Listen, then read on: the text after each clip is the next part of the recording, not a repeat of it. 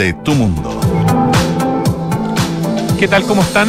Muy buenas tardes, dos con cuatro minutos de este día, jueves 9 de marzo. Ayer una marcha del 8M mayoritariamente tranquila. Se calcula, leía por ahí en poquito menos de medio millón la cantidad de personas eh, manifestándose, marchando. Mm, obviamente no se acerca a la cifra del 2020 del millón de personas, pero no deja de ser. Se, veían bastantes imágenes eh, con partes de la Alameda absolutamente llenas.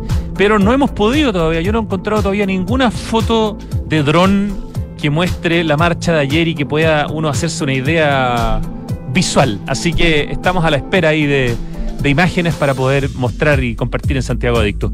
Hoy vamos a conversar en algunos minutos más eh, con el gobernador regional, Claudio Rego, pero no vamos a hablar hoy día de los temas que hablamos habitualmente, de los proyectos, de los planes, de las recuperaciones de fachadas, de, las miles de... No, vamos a hablar de una aventura que, que, que desafió y que decidió ser desafiado el, el gobernador hace algunas semanas como parte de sus vacaciones subiendo al Tupungato. Tupungato es un volcán de más de 6.000 metros, 6.200 metros de altura. Se llama Tupungato, que es sinónimo de mirador de estrellas. Y estuvo muy cerca de llegar a la cumbre. Fueron ocho días de viaje, con casi 25 kilómetros de caminata diaria, eh, con temperaturas que llegaron a los menos 35. Una cuestión absolutamente eh, notable. Y además con una excusa muy interesante, que esto es parte del proyecto Los 16 de Chile de la Fundación Deporte Libre, que busca ser un refugio en los cerros de cada una de las regiones. Y el GORE, el Gobierno Regional Metropolitano, está financiando el 50% del refugio justamente del Tupungato. Entonces, había una razón de conocer, digamos, ¿no? El lugar donde se está apoyando. Pero aquí hay una decisión personal, ¿no? De entrenarse. Para eso el gobernador eh, Claudio Rego subió al Plomo, subió al Cerro Pintor, subió un cerro en Mendoza.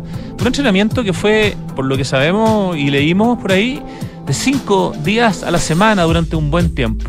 Así que vamos a conocer la hazaña de Claudio Rego en algunos minutos más.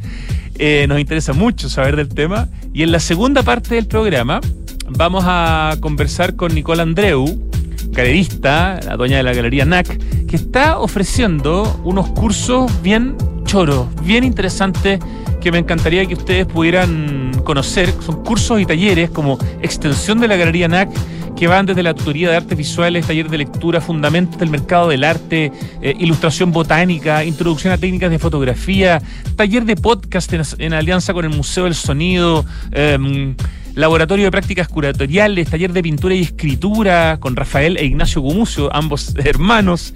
Está súper interesante lo que está haciendo el Museo NAC.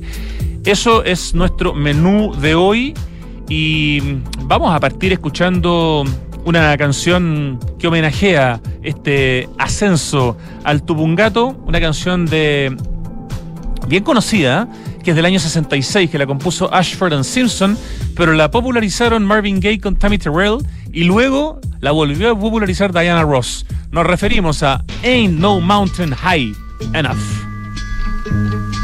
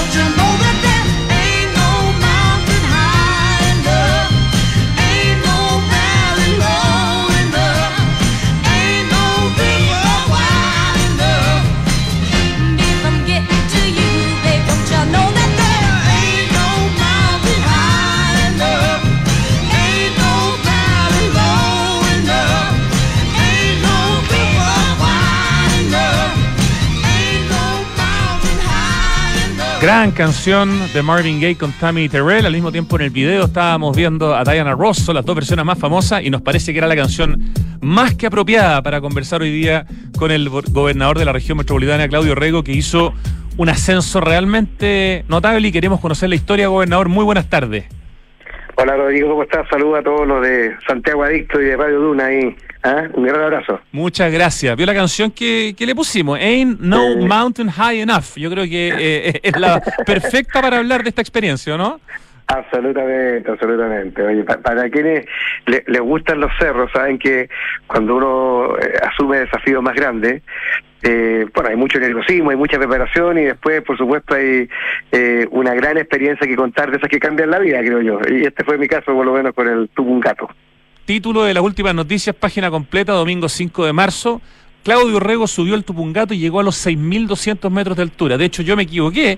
Partí el, el programa diciendo que el Tupungato tenía 6.200. No, usted, gobernador, no, llegó a los 6.200. Podrían haber sido 6.600, digamos, que es la altura eh, 6.550, eso lo he entendido, pero para ser beneficio este, este, no, no hice la cima, ¿ah?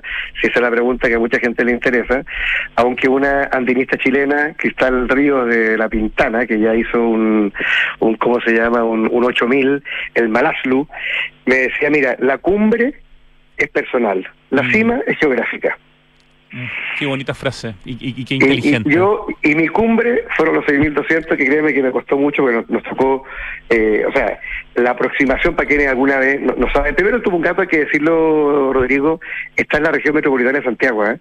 Eh, y la gente se, se confunde por dos razones. Una, porque no se ve desde Santiago. Claro. ¿ah? Tú miras tú miras la cordillera y el cerro más alto del Plomo de 5.300 metros, pero este cerro que está bastante más escondido en el Valle del Maipo, eh, tiene, no sé, pues 6.000, casi 6.600. O sea, es más Segundo- de mil metros más alto que el plomo, que es una bestia gigantesca que es la que justamente podemos observar desde Santiago. Exactamente. Y después, cuando tú vas a la provincia de Mendoza, hay un, un municipio que se llama Tupungato, porque el Tupungato se ve desde Mendoza. De hecho, nos encontramos con unos mendocinos en, la, en la, haciendo cumbre. Entonces, eh, claro, la gente no lo conoce, pero nosotros, nosotros decíamos que este es como un tesoro escondido de Santiago, porque es un valle maravilloso. Nos demoramos tres días caminando desde la Zanfal eh, hacia adentro. Eh, y ya a los 4.200 metros empezamos a hacer ya campamentos de altura, 4.200 primero, 4.800 después, 5.200 porque para quienes no han hecho ya eh, alta montaña, eh, lo más complicado es aclimatar al cuerpo a la falta de oxígeno. Y se tiene que hacer este proceso lento de ir adaptando el cuerpo para el día que haces cumbre, que en este caso eh, eran no pocos 1.400 metros de ascenso. En el último día salimos a las 2 de la mañana y nos tocó un frío y un viento, Rodrigo, que mira, yo que he corrido maratones, que me gusta el frío, que me gusta acampar, nunca en mi vida había sentido tanto frío. ¿De qué temperatura estamos hablando, gobernador? Estamos hablando de un efecto térmico de menos 35. No puedo ni siquiera imaginarlo. Sea, Oye, pero ¿sabes lo complicado? Que yo, yo, yo iba bien preparado para con la ropa, porque uno tiene que equiparse técnicamente, esto no es lujo, o sea, tú tienes que llevar buenos mitones, que a mí me los prestó un alpinista, eh, tienes que llevar, eh, por supuesto, buen saco, buenas botas, botas que son para más de 6.000 metros, o sea, que no te sirve cualquier bototo que tú hayas ocupado en otras condiciones. Pero lo más complicado es que, claro, que yo nunca me imaginé este tipo de viento. De hecho, un compañero nuestro, que fue al final el que generosamente bajó conmigo cuando yo ya sentí que no tenía más fuerza, eh, él lo botó el viento tres veces. wow. Entonces, imagínate, vais subiendo a se- más de 6.000 metros de altura, con un viento de 60, 70 kilómetros por hora, eh, vais con frío, vais, te- te- tenés que ir pensando, tenés que mover los dedos de los pies y los dedos de las manos para que no se te vayan a congelar. Y más encima, una cuestión que yo nunca había visto que era el viento, entonces me trataba de poner la bandana para que no se me... De hecho, parte de mi disfonía ahora es porque se me anduvieron como congelando un poco la- las vías respiratorias, la garganta. Ah, y eso dura un buen rato. Un par de semanas, de hecho, ayer fue el otorrino, me dijo que no, gracias a Dios no había lesiones, pero que claramente la- el exceso de frío eh, te, te evita las, las cuerdas vocales. Y yo trataba de ponerme las antiparras, pero se me se me empañaba, se me fue, te juro que era, era como, yo creo que eh, siempre el multitasking es importante, pero esa subida entre el frío, eh, el viento y, y- y tratar de alguna manera de ir eh, identificando el camino fue muy, muy, muy difícil, pero al mismo tiempo muy linda porque el lugar es una maravilla. Eh, Bueno, significa perfecto, mirador de ¿ah? estrellas, Tupungato, ¿no? O sea, Sí, exactamente. Ese es el nombre del Tupungato, Mirador de Estrella. Eh, fuimos con una mamá, mira, eh, uno siempre la gente me pregunta, bueno, pero te sentiste frustrado por el por no haber hecho Q eh, encima. Dice, mira, la verdad es que la experiencia fue tan linda, tan maravillosa con la gente que fui, muchos de ellos de la Fundación Deporte Libre de Juan Pablo Mor, eh, que, que tienen un proyecto muy lindo que se llama Los 16 de Chile, que es hacer un refugio en cada una de las montañas más altas de las 16 regiones del país. Nosotros habíamos decidido ya, junto con CNPC, financiarle el refugio de la región metropolitana, que es en el Tupungato. Y eh, en estas cosas sí que partieron como una talla, pero después desembocaron en un proyecto. Yo le dije, bueno, pero tenemos que subirlo. Bueno, y ahí estábamos subiendo con cinco de ellos, gente maravillosa y muy comprometida. Más este amigo mío, que además entrenador eh, del Comité Olímpico Chileno, y eh, Martín Levet, que es el presidente o el gerente del proyecto Andes Santiago. ¿ah? Entonces fue un equipo muy, muy lindo, que aprendimos mucho unos de otros, nos encontramos con unos austriacos también, eh, ahí en la, en la, en la- haciendo, haciendo cumbre.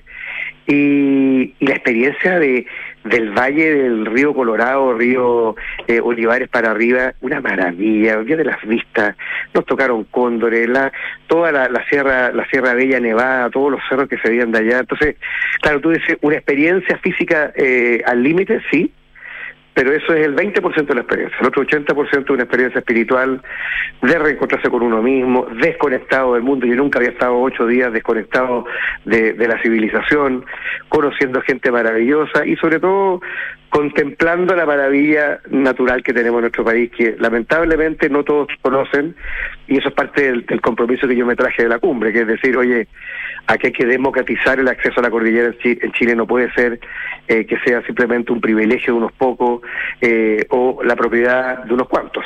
gobernador, esos primeros días de caminata, eh, entiendo que caminaban más de 20 kilómetros diarios, ¿no? Efectivamente, sí. La, la aproximación son 20 kilómetros, pero mira, estamos hablando de 6 horas, 6 horas y media, que no, no es algo loco eh, desde el punto de vista de... De hecho, nos encontramos con gente que fue a la parte más eh, más baja eh, y, no- y- era gente mayor que no tenía problemas. Ahora, claro, después de los 4.000 metros se pone más, más peludo y ahí no, no llega cualquiera, pero el refugio, de hecho, pensamos que tiene que estar como a los 3.500. ¿ah?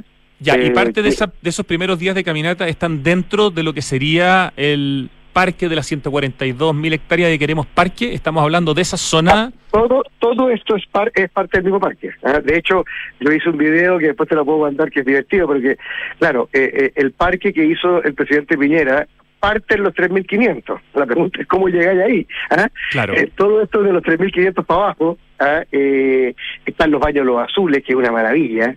Voy a mandar después algunas fotos por WhatsApp para que vea eh, eh, la, la majestuosidad eh, del lugar. Eh, y yo espero que este proyecto de Queremos Parque, que es tener un parque nacional en serio, 140 mil hectáreas para Santiago, se manifieste, porque y además ojalá se llame el Parque Tupungato, ¿ah? porque uno debería ponerle eh, el nombre del valle al, al rey del valle, yo creo que no hay ningún otro rey que no sea el volcán Tupungato. Estamos hablando del segundo cerro más alto de Chile, ¿no? Después de Ojos del Salado. O sea, Sí, no, ahí, ahí yo me equivoqué, ¿ah? porque ¿Ah, sí? alguien me corrigió, la gente de Andes Gear que, me- que tiene esta guía, me dijeron, no, no, es como el cuarto, me dijeron, o el quinto. Y dije, bueno, yo, yo creí que era el segundo, pero claramente el más alto de la región, eso te lo puedo asegurar. ¿ah? y es un 6.000, casi- o sea, es un 6.500 para arriba, digamos. Estamos hablando de, de alturas que son ya alturas que compiten con los Himalayas, o sea, de lo más alto que tenemos en los Andes, en la zona central, es una cuestión bestial. O sea, mira, Chile no tiene el cerro más alto de América Latina porque lo tiene Argentina con la Concagua, que son 6.800 y tantos metros, pero tiene varios 6.000, o sea, entre 6.600 y 6.800 hay, no sé, cuatro o cinco cerros en Chile, y, y lo que lo hace de verdad un paraíso para los montañistas. Ahora, es increíble porque nos encontramos con un guía chileno, Miguel, eh, que trabaja en... eh, que trabajó mucho tiempo en la Concagua, decía, mira, lo maravilloso de Chile es que no solamente tiene las mismas vistas y, y- y el parque por el cual tú tienes que llegar o la naturaleza es maravillosa, sino que además no hay nadie. Porque tú vas a la Concagua y es como llegar a, a Costanera Center, o sea, está lleno de gente. Como el Everest, eh, cientos- ¿ah? que hay que, Ah, hacer, hay que claro. hacer fila para, llegar a la cumbre. Oye, cientos de carpas, en cambio aquí está solo con la naturaleza, Ah, eh, de claro. verdad, una cosa maravillosa que yo invito a la gente. Y bueno, y, y parte del proyecto Andes Santiago, que es un proyecto que se está haciendo con Corfo, que, que venía del gobierno anterior y que nosotros hemos continuado con mucho entusiasmo y que lo dirige Martín Lebert, especialmente, bueno, hacer de Santiago eh, la capital del turismo montaña de América Latina. O sea, tenemos todo, tenemos la naturaleza, tenemos los cerros, tenemos, oye, tanto deportes de invierno como también deportes de verano. Eh, estamos haciendo la ruta, tú sabes, la ruta del, del Cóndor, que, conecta Loremita en Las Condes con eh, San José de Maipo, para que la gente lo haga en bicicleta. Eh, justo hoy día estuvimos hablando con Corfo la idea de poder transformar Laguna Negra en un parque también que podamos administrar como región metropolitana, eh, el Mirador de Cóndor, o sea, la verdad es que estamos en una agenda de promover la montaña, primero de democratizar el acceso a la montaña, ojalá exista este parque nacional, que hayan otros parques asociados, y lo más importante también crear una cultura de educación ambiental que nos permita que la gente que sube a los cerros también los cuide, porque una de las cosas que da pena también es cuando llegas una a un cerro y hay gente que lo ha que ha dejado basura, eso la verdad es que es muy lamentable, y, pero claro, no, significa que nos vamos a cerrar, significa que tenemos que educar, porque yo soy un convencido que cuando la gente conoce algo lo puede amar y cuando lo aprende a amar también lo aprende a cuidar. Y eso es parte de la educación ambiental que tenemos que hacer y para lo cual estamos también aliándonos con todos los trequeros, la gente que tiene estos sitios en, en las redes sociales que promueven los cerros.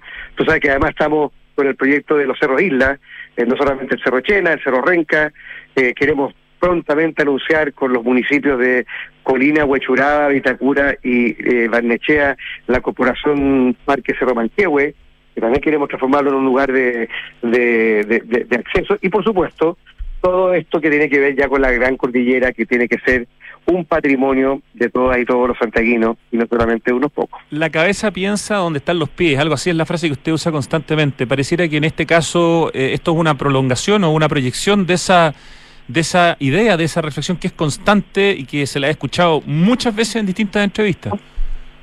Absolutamente, o sea, yo creo que, que esto de verdad lo pienso, es, una, es una buena frase, pero, pero más allá de eso, yo creo que es cierto que uno difícilmente dimensiona a veces la complejidad de los problemas o, o, la maravilla de las soluciones de los proyectos mientras no los conoce in situ. ¿ah?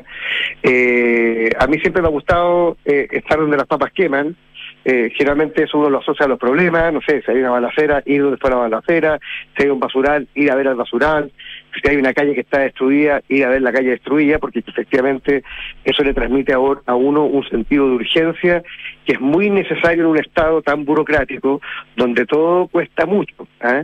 y donde el desaliento siempre está a la vuelta a la esquina, y claro, yo creo que sentir el dolor de otros cercano hace que uno se mueva más, pero también eh, como en la vida, Rodrigo, y a ti te pasa lo mismo también, uno no solamente se entusiasma por el dolor eh, de los problemas y los sufrimientos de otras personas, también se entusiasma por el potencial, por la maravilla, por la belleza de otros proyectos. Para mí, el tema de la montaña ya no es solamente, o sea, yo me siento un privilegiado de, de, de no solamente haber realizado este viaje, así que le agradezco una vez más a todo el equipo de Deporte Libre, eh, sino que a la Fundación Deporte Libre, sino que también, oye, de poder disfrutar, pues subir al Cerro Carbón, al Manquehue, al Chena, he ido un par de veces al Plomo, el Provincia, San Ramón, o sea, tenemos una cordillera maravillosa y me encantaría que fuera, la, la transformáramos en un gran, gran sala de clase eh, para todos los, los- los niños y jóvenes chilenos, entre tanta consola, entre tanto celular, entre tantas redes sociales, ¿cómo no va a ser bueno salir a un cerro con tu familia, a compartir la naturaleza, a oxigenarte,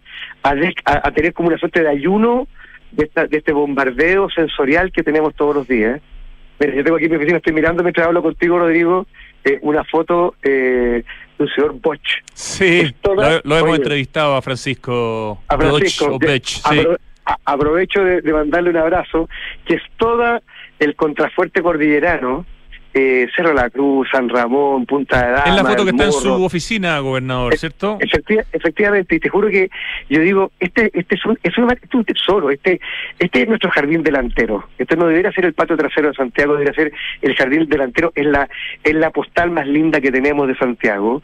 Pero claro, sería aún más linda si la gente la conociera, la amara y la cuidara.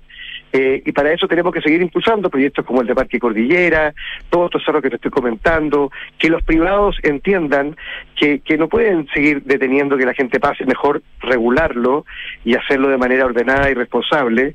Eh, pues estoy seguro que una eh, hacer montaña trae muchos valores eh, que a mí me gustaría para Santiago de respeto, de, de, de, pues, también de vida interior, ¿ah? de silencio, de compartir, eh, de, vi- de, de reconectarnos.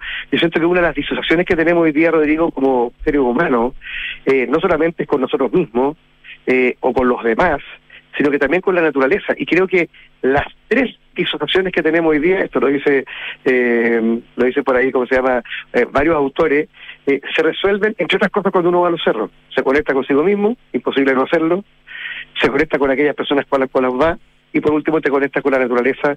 Así que nada, pues, ¿qué, qué, qué querés que te diga? Efectivamente, para mí, haber ido al, al, yo lo he dicho varias veces ya, que este ha sido probablemente los viajes más importantes de mi vida, y me confirma muchas cosas que yo creía antes, y, nada, pues me invita a seguir trabajando con mucho entusiasmo, porque esto lo puedan disfrutar muchos, pero muchos competidores. Esta subida al volcán Tupungato eh, fueron ocho días en total, ¿cierto? Eh, esto fue parte además de sus vacaciones, gobernador. Entonces, de alguna manera hay un compromiso con, con, con, con, la pega, incluso en tiempos de vacaciones, porque yo incluso habría entendido, por lo menos yo, de hacer esta experiencia en, en días de trabajo también, porque ¿por qué no, digamos? Si es parte de, eh, de la pega, conocer nuestra geografía, nuestro territorio, sobre todo si hay un proyecto. Pero esto fue parte de las vacaciones, en el fondo, del Sí, tiempo libre. Mira, en la vida no solamente hay que serlo, sino que también parecerlo, dicen por ahí. Yo dije, mira, uno se va a exponer a críticas innecesarias. La, la verdad es que lo disfruté, o sea, bueno, yo en general disfruto mi trabajo todos los días y este lo disfruté muy particularmente y si bien tenía este componente que tú dices que es verdad porque eh, decidimos el lugar en el cual se va a hacer el refugio ¿ah? o sea eh, esta es una obra que vamos a financiar Claro, fue una visita de público obra, podríamos decir. Claro, ahora un po- un poquito larga, diría alguien, ¿por qué no fuera helicóptero ahora? Bueno, pero también yo quise vivir la experiencia, creo que me, eh, primero, a- me hace admirar mucho a las personas que hacen montaña, eh, creo que se requiere un, temple, un carácter especial, y me hizo aprender muchas cosas, de hecho, el, el jefe de expedición tenía treinta y tantos años, y yo era uno más, yo era, era probablemente el que tenía menos experiencia de montaña, vi gestos muy generosos como el de esta persona que te decía yo, Oscar Comens, que me bajó conmigo a pesar de que estaba muy bien preparado para hacer la, la O sea, él cima. podría haber llegado a la cumbre, pero decidió acompañarlo Perfecto. al campamento. Exactamente, y, no lo pensó un minuto, con lo cual uno uno se persona y se interpola. O sea, yo, yo hubiera hecho lo mismo. Pucha, lindo saber de que uno podría también sacrificar algo que para todo era bastante anhelado, eh, por la seguridad y por la amistad con otra persona. Otra persona que se sintió mal y en vez de eh, forzarse dijo, mira, yo prefiero quedarme en el campamento base, eh, que Martín Levert, que tenía mucha experiencia, le había hecho la Concagua, pero se sintió mal y dijo, mira, yo prefiero ayudarlos desde acá abajo.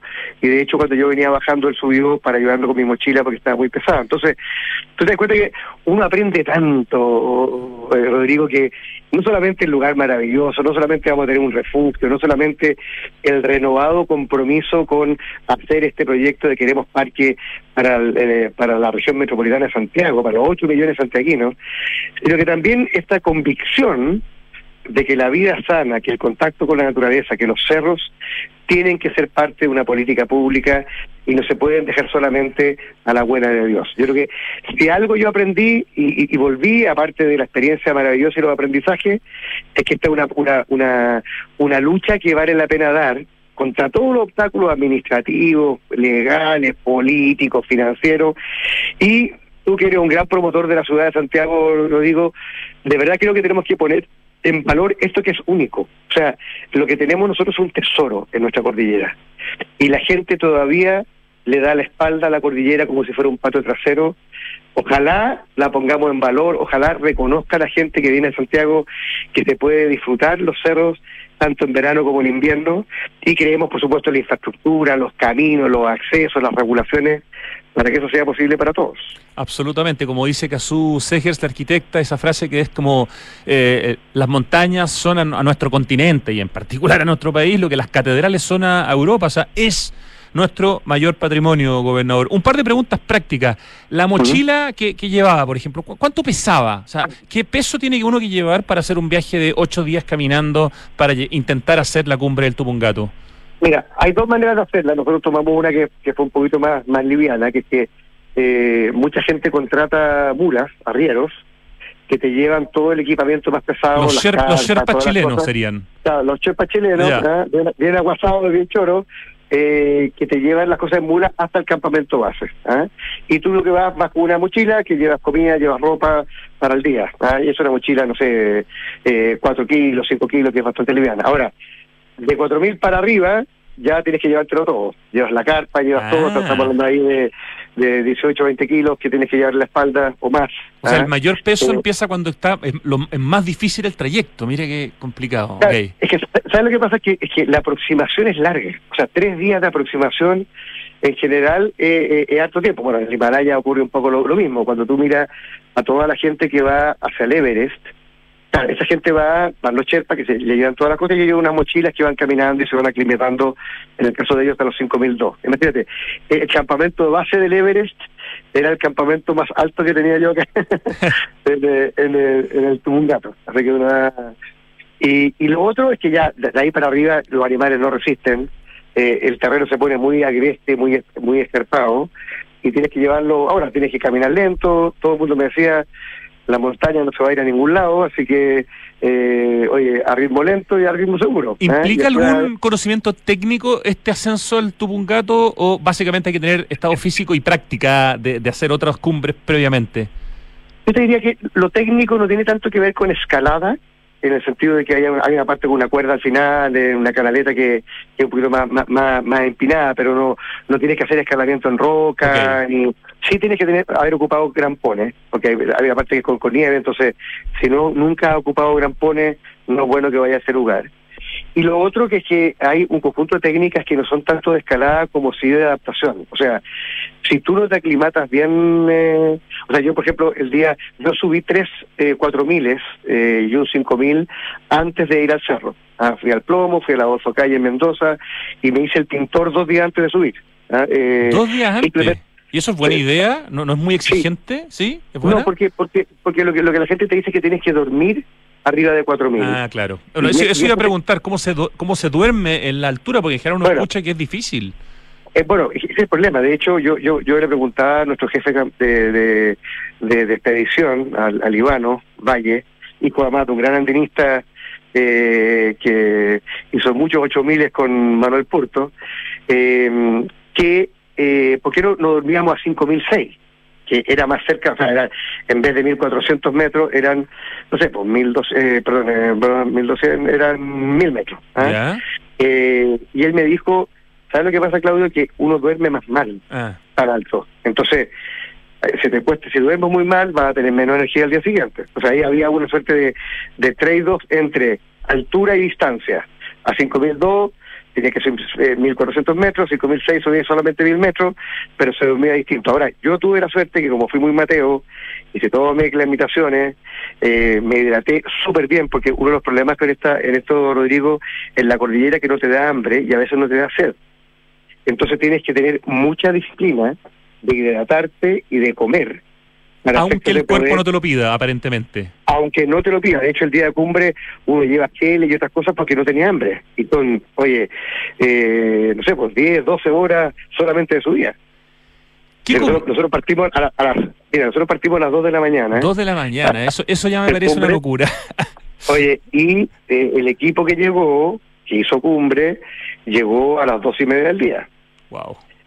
Entonces, no, no es poco, ¿cachai? Son 10 horas y media eh, y después hay que bajar, y tú bajas de los, en el caso de ellos, o yo, el caso mío, de los 6.200 a los 4.200. O sea, tú bajas al campamento, el primer día de, que hiciste cumbre, tú bajas inmediatamente al campamento base. ¿Cuál fue la sensación cuando volvió gobernador al campamento base después de haber estado a 400 metros más o menos de la cumbre? Fue una sensación de hice lo que pude y esto es alucinante, me faltó un poquito, había pena, había felicidad. ¿Cómo- ¿Cómo eran las sensaciones? Yo, yo estaba en una profunda, primero estaba muy emocionado por este amigo mío, eh, de hecho me emociono ahora cuando pienso en él porque uno dice así como bien livianamente, no, si estábamos a 300 metros bueno, y el tipo decidió bajar, pero era lo que había que hacer. Sí, pero otra cosa con guitarra. Claro. ¿ah? El tipo no dudó en acompañarme y sacrificar eh, algo que para él era importante como hacer cumbre eh, por solidaridad y eso me, me emocionó mucho. Así que iba, iba bien emocionado, te diría por un lado, iba muy cansado.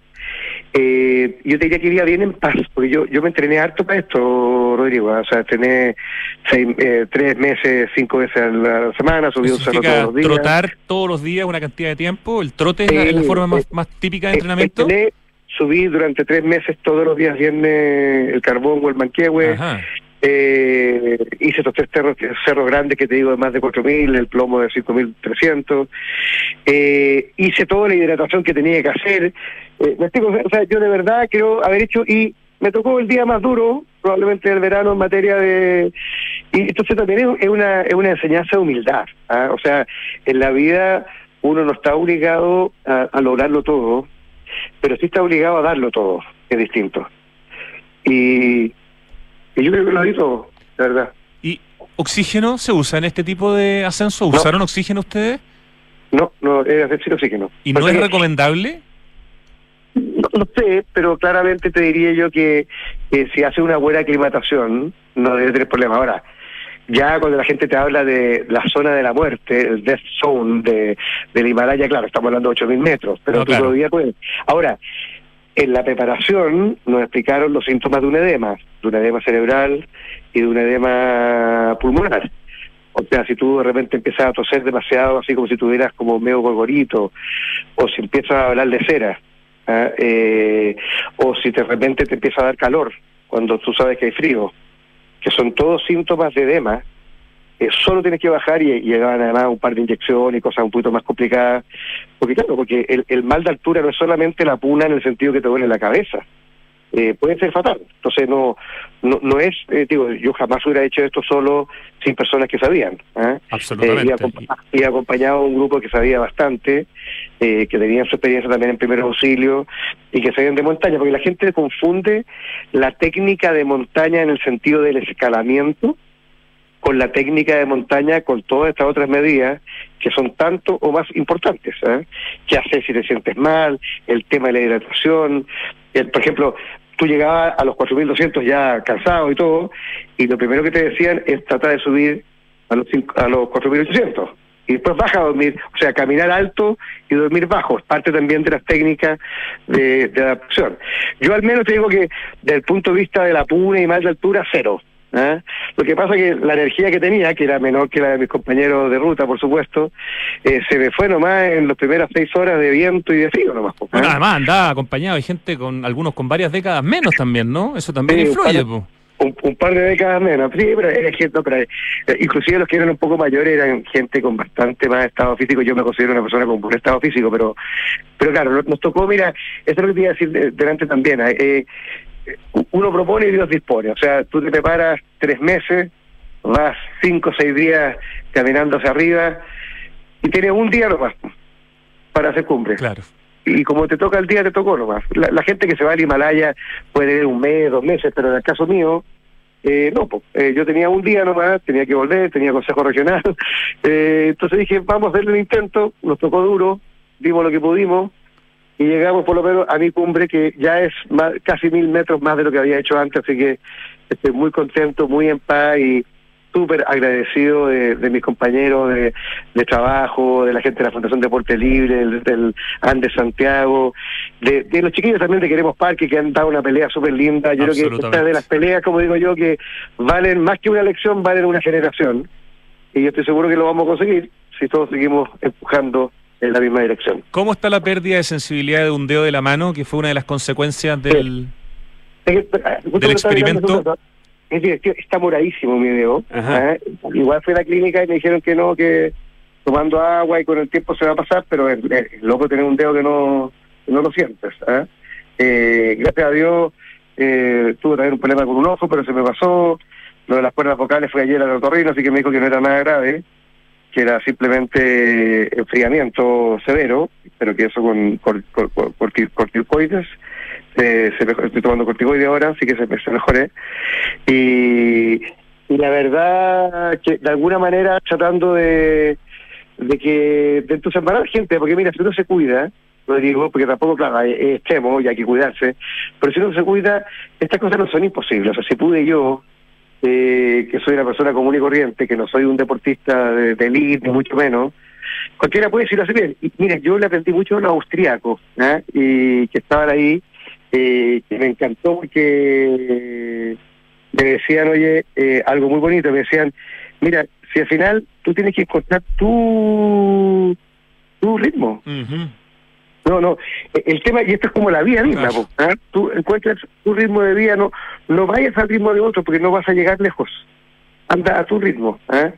Eh, y creo que eso es muy bonito también, porque también, por ejemplo, cuando hicimos cumbre, y eso te da cuenta también de la calidad humana de las personas, eh, nosotros nos, dividimos en dos grupos. Un grupo partimos cuatro a las dos de la mañana, que íbamos a ir más lento, que iban a ir más bien a mi ritmo, que era yo el más lento de todos, y otro grupo partió dos horas después, entre los cuales está este amigo mío que te comentaba y eh, que bajó conmigo, porque iban más rápido. Y, y tú sabes que cuando está en la montaña con mucho frío, no puede estar parando mucho. Entonces, si tiene un ritmo más rápido, anda tu ritmo, y si otro tiene un ritmo más lento, va su ritmo. Entonces, hasta en eso, oye, uno aprende cosas que son lindas para la vida, no solamente para subir la montaña.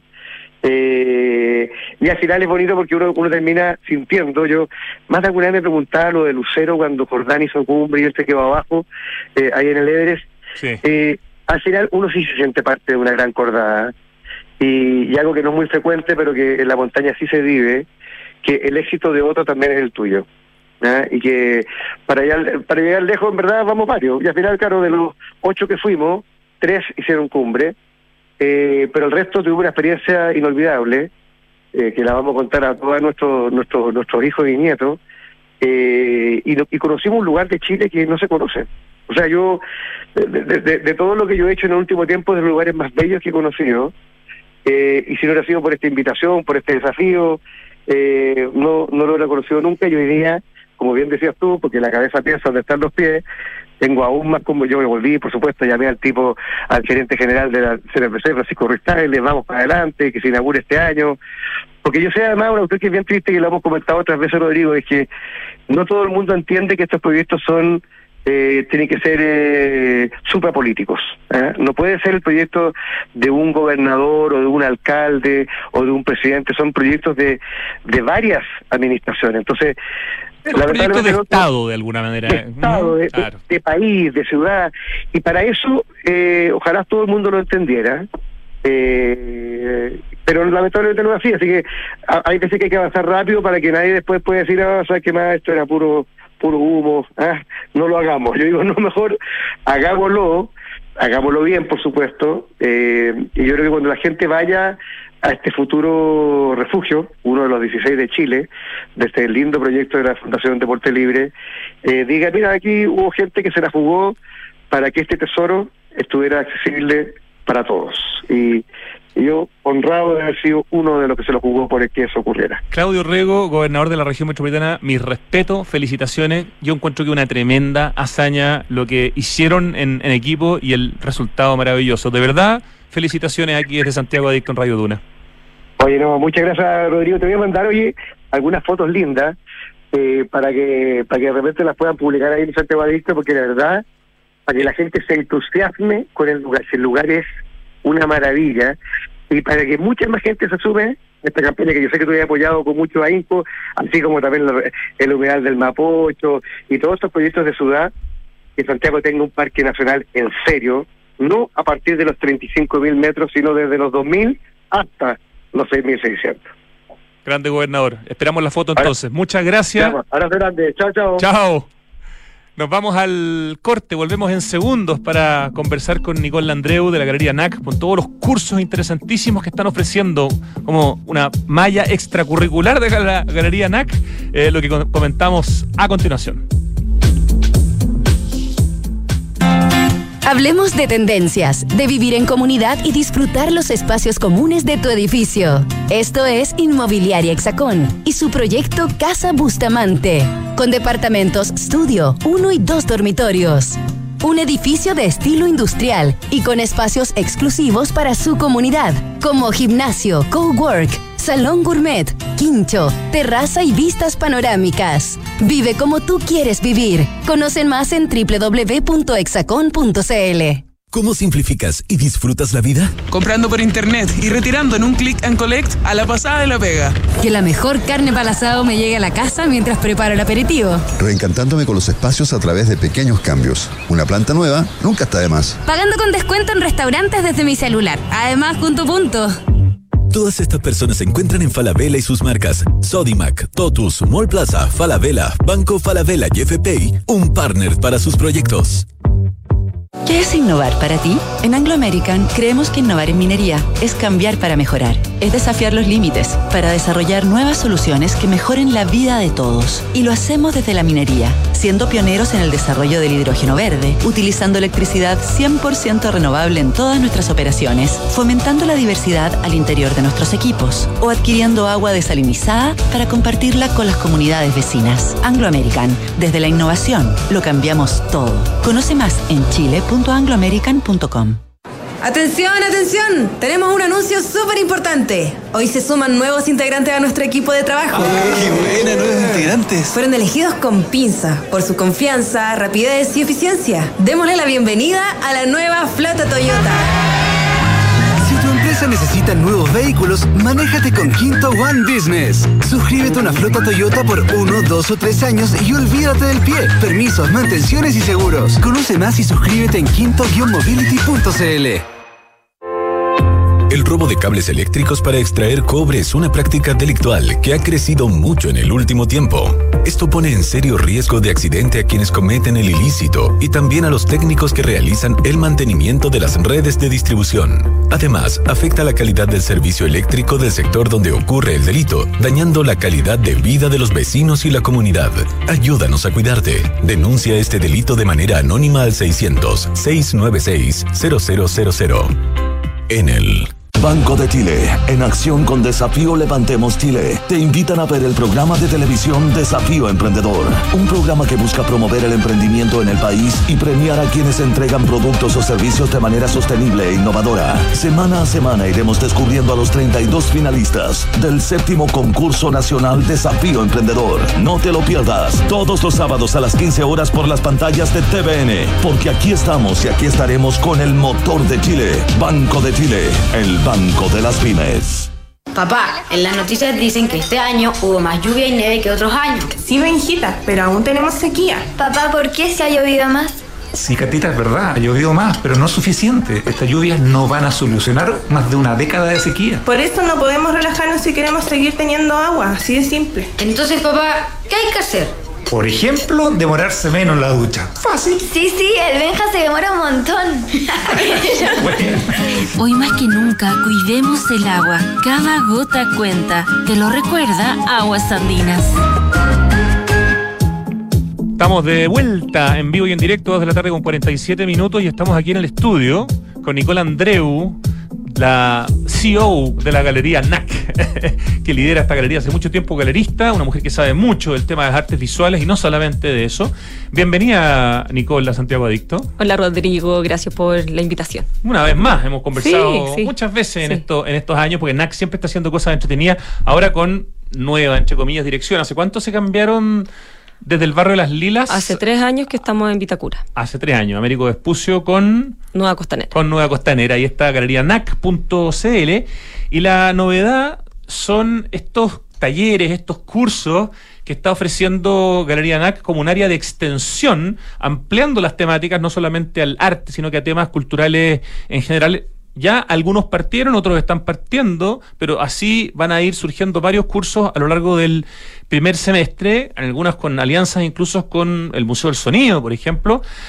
Cuéntanos, cuéntanos de algunos de estos cursos y cuál es un poco la idea, Nicole Andreu, de hacer eh, este tipo de cursos. ¿Cuánto duran? ¿Para qué tipo de público Mira, están primero, pensados? primero como la idea en el fondo es que la galería, una galería de arte contemporáneo, se replantee también a que no sea como una galería eh, muy lejana al público, sino que cómo hacerlo un poco más cercano y sin dejar ser galería con exposiciones y una agenda en torno a las artes visuales, que, que sea un aporte un poco más al, al circuito eh, cultural y que sea más cercano a la gente. Y también re- replantearnos el cuál es el público de una galería de arte contemporáneo y poder acercar a niños, a jóvenes, adultos, como que sea mucho más transversal eh, el mundo que nos rodea, como esta, esta familia le- o, o- Perfecto. o los amigos de NAC. ¿Estamos hablando de cursos en general presenciales eh, o, o- o Sí. virtuales o una mezcla o, cómo? Sí, el área de extensión de Galería NAC nació, que además en el fondo de no solo artes visuales, sino que tener de todos los espectros de la cultu- de cultura,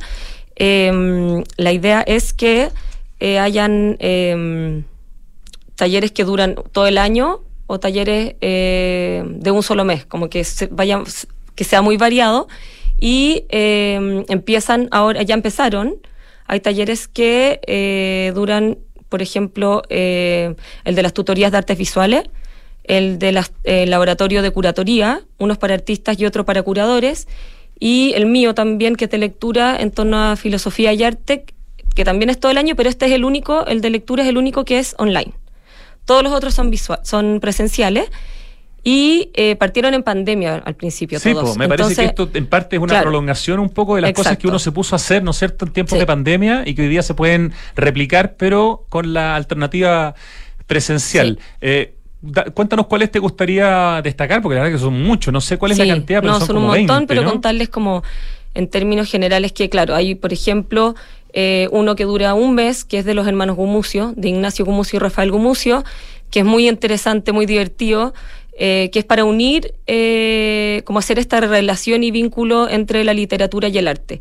Y no es un taller eh, solo práctico que te van a hacer charlas, sino que también es, o sea, perdón, al revés, no es solo teórico que, te van a- que va a ser de charla, sino que también es práctico, entonces se va a escribir, se va a pintar, eh, para mezclar estos dos como universo. Oye, Ignacio habla más claro que, que Rafa, ¿o no? Porque Rafa siempre se ríe de sí mismo de que, como que cuando habla, es un hombre de radio, y sin embargo sí. es como que es como, como que habla y no todo el mundo lo entiende inmediatamente. Sí, yo creo que ahí el gen igual, no, pero sí se lo entiende muy bien. Ya, perfecto. Sí, pero Grande, le, le aprovechamos como- a mandar un gran abrazo a Rafael Gumucio, querido sí. compañero de labores, y además es uno de los creadores de Plan Z, que es uno de los O mejores sea, programas de la sequísimo y historia además, de Chile. y además él tiene un taller de literatura, Claro. don- aparte que lo, lo gestiona él, que es impresionante. Entonces es in- es interesante como tener también estas como mini cápsulas dentro de la programación. Nunca los había visto juntos, se- seguramente han hecho otras cosas, pero a ver al artista Sí. con el escritor haciendo un taller juntos Es muy interesante. me parece eh, genial. Sí. Ya, Eh, hay uno con, perdona, con el. Museo del Sonido, ese también se hace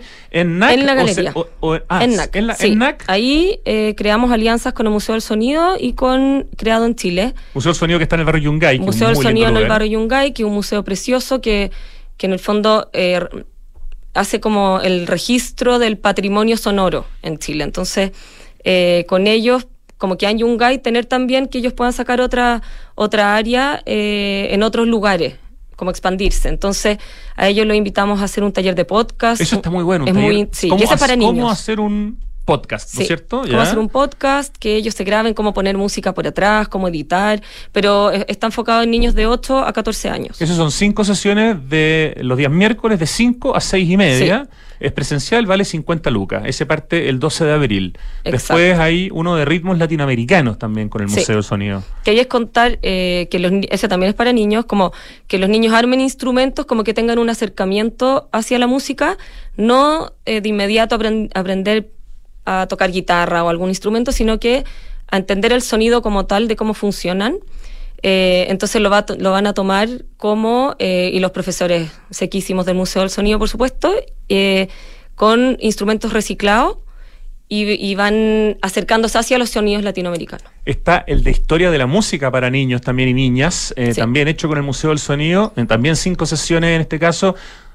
Me, me parece que una sesión a 10 mil pesos un pre- es un precio absolutamente razonable, sí, sobre todo en estos tiempos que todo está tan caro. Sí. eh, Y ese también es muy muy, adecuado. Sí, y ese es muy interesante porque es, ahí dice para niños, pero de, de 8 a de, 100. De hecho, dice de 12 a 100 De años. 12 a sí, 100 años, claro, porque está, O sea, está enfocado eh, en la historia de la música. O sea, la idea es que si hay una familia o un papá que le gusta la música y quiere que su hijo también empiece a entender, pueden ir juntos, como un, un taller eh, familiar. Ah, qué bonito. Sí, ya. muy lindo. Con Creado en Chile, que es otra organización, también se aliaron Sí, para ese- hacer algunos cursos. Esa la idea es eh, enfocado en los oficios creativos. Como ellos tienen eh, ar- no- artesanos o pymes que trabajan con artesanos, que por ahí entre en estos talleres más de los oficios. Hay de, hay de acuarela, hay de Representando plantas en acuarela, eso me parece súper Sí, interesante. superinteresante.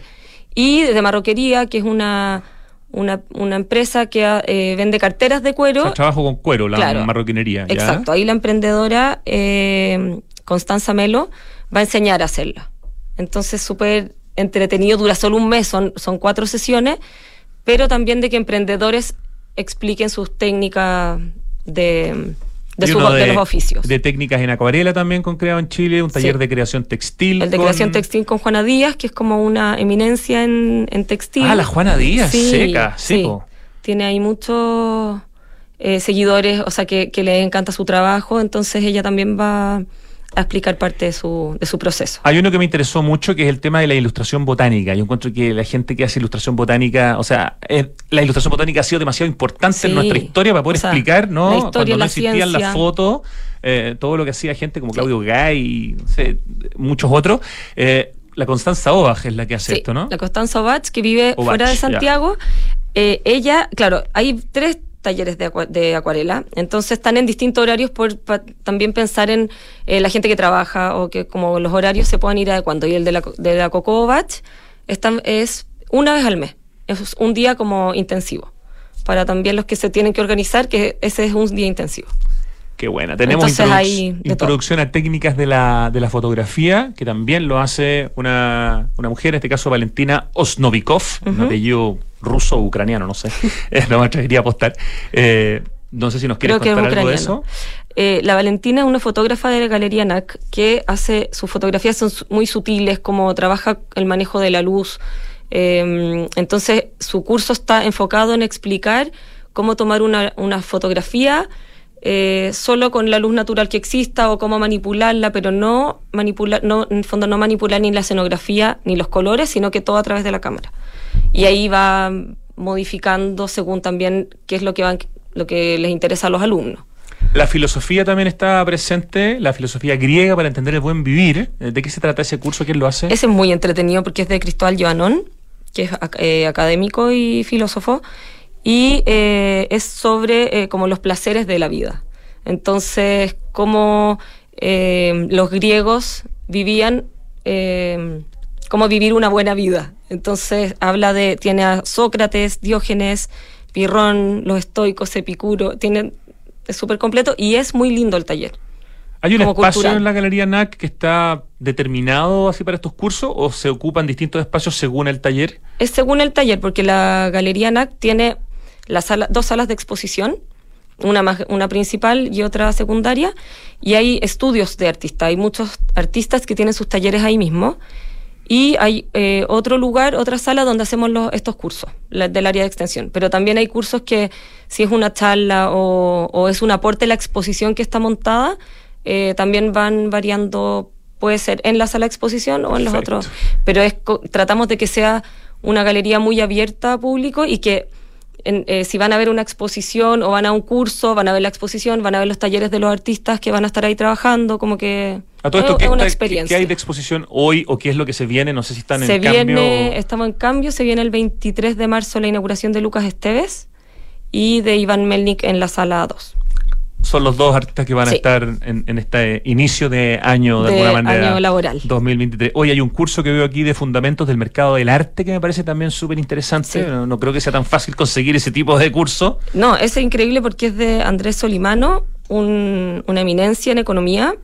Eh, escribió un libro en- para una editorial en Londres eh, sobre el mercado del arte y economía. Entonces, él es segunda vez que lo hace y este parte el, este lunes. Es los lunes a las 7, creo. Claro, inicio 13 de marzo, 18, 19, 30. Exacto, eso, a las 6. Y Andrés explica como un poco cómo se dan los precios en el arte, cómo se miden eh, en relación a qué, cómo, por qué el arte es una inversión, desde una mirada de un economista, ¿no? Como siempre lo vemos, lo escuchamos un poco desde eh, o los galeristas o el historiador, desde el mundo del arte. Acá es como absolutamente desde fuera. El primero salió buenísimo y ahora lo va a repetir por a pedido del, del público. Y podemos rematar con un taller de arte y astrología eh, también que parte el 5 de mayo. Sí, esta es de la Paulina Silva Jauyún. Y eh, ella es artista, eh, pero también experta en astronomía, entonces va es como ir contando las obras a la historia de, a lo largo de la historia del arte, obras relacionadas con los signos del zodiaco, la astronomía, como, como esta más parte más e- esotérica o espiritual de- del arte. Para inscribirse, la gente que nos está escuchando dice me, me interesó. Hay que meterse a la página web. a galerianac.cl y en el área de extensión están todos los cursos y ahí está toda la información y salen los precios y se pueden se pueden inscribir a través de la, de la página web o ahí nos pueden contactar, nos llaman o nos envían un mail. Felicitaciones, Nicole Andreu, por estos talleres 2023 de que es la extensión de Galería NAC. Quédate aquí al ladito mío porque vamos a escuchar a continuación un acertijo musical yo voy a contar algunas cositas y después nos, nos despedimos. Empieza a sonar una extraordinaria canción que me tengo que acordar cómo se llama, pero todavía no me acuerdo. Pero es muy conocida. Qué gran canción que pusiste, Ricardo. Oye, el cambio climático es una urgencia de todos y por eso en Falabella anunciaron la descarbonización de su operación, con metas claras y cuantificables para hacer cero emisiones netas de carbono el 2035 en sus emisiones directas. Importante cuando una empresa de este tamaño se pone un objetivo así de importante. Felicitamos a Falabella que está en Santiago Adicto. Este mes de la mujer, Open Kennedy junto a City Lab traen la segunda versión de Hecho por Mujeres, un espacio para conocer eh, el trabajo de mujeres artistas, creativas y emprendedoras a través de una feria de exposiciones con venta de productos, talleres, intervenciones y música. Esto es del 8, o sea, desde ayer hasta el 19 de marzo en la Plaza Central de Open Kennedy, que siempre está haciendo cosas muy potentes con arte, a propósito de lo que hablábamos recién, con emprendimiento, eh, y con mucho más. Así que vayan a darse una vuelta a Open Kennedy para ver el hecho por mujeres. Smart Invest de Inmobiliaria Hexacón es lo mejor que le podría pasar a tus ahorros, ya que te permite invertir con múltiples beneficios en departamentos clásicos de Hexacón, es decir, con gran plusvalía. Compra flexible y con descuento financiero en www.hexacon.cl. Hexacón está en Santiago Adicto aquí desde el primer día en Radio Duna. Oye, suma una flota Toyota a tu empresa con Quinto One Business. Tu flota Toyota, una cuota mensual, cero trámites, permiso de circulación, mantención y seguro incluidos. Quinto yo en el medio, mobility.cl para conocer todos los detalles que quieras al respecto. En Enel buscan cuidarnos y mantener nuestro suministro continuo. Por eso, si sabes de hurto de cables que haya generado corte de electricidad en tu barrio, puedes denunciarlo de manera anónima al 600-696-0000. Ayúdanos a evitar esta práctica ilegal y a mantenernos seguros en el. ¿Qué es innovar para ti? Para Anglo American, innovar en minería es cambiar para mejorar. Anglo American, desde la innovación, lo están cambiando todo. Y en marzo, disfruta de los mejores beneficios pagando con tus tarjetas del Chile. Banco de Chile.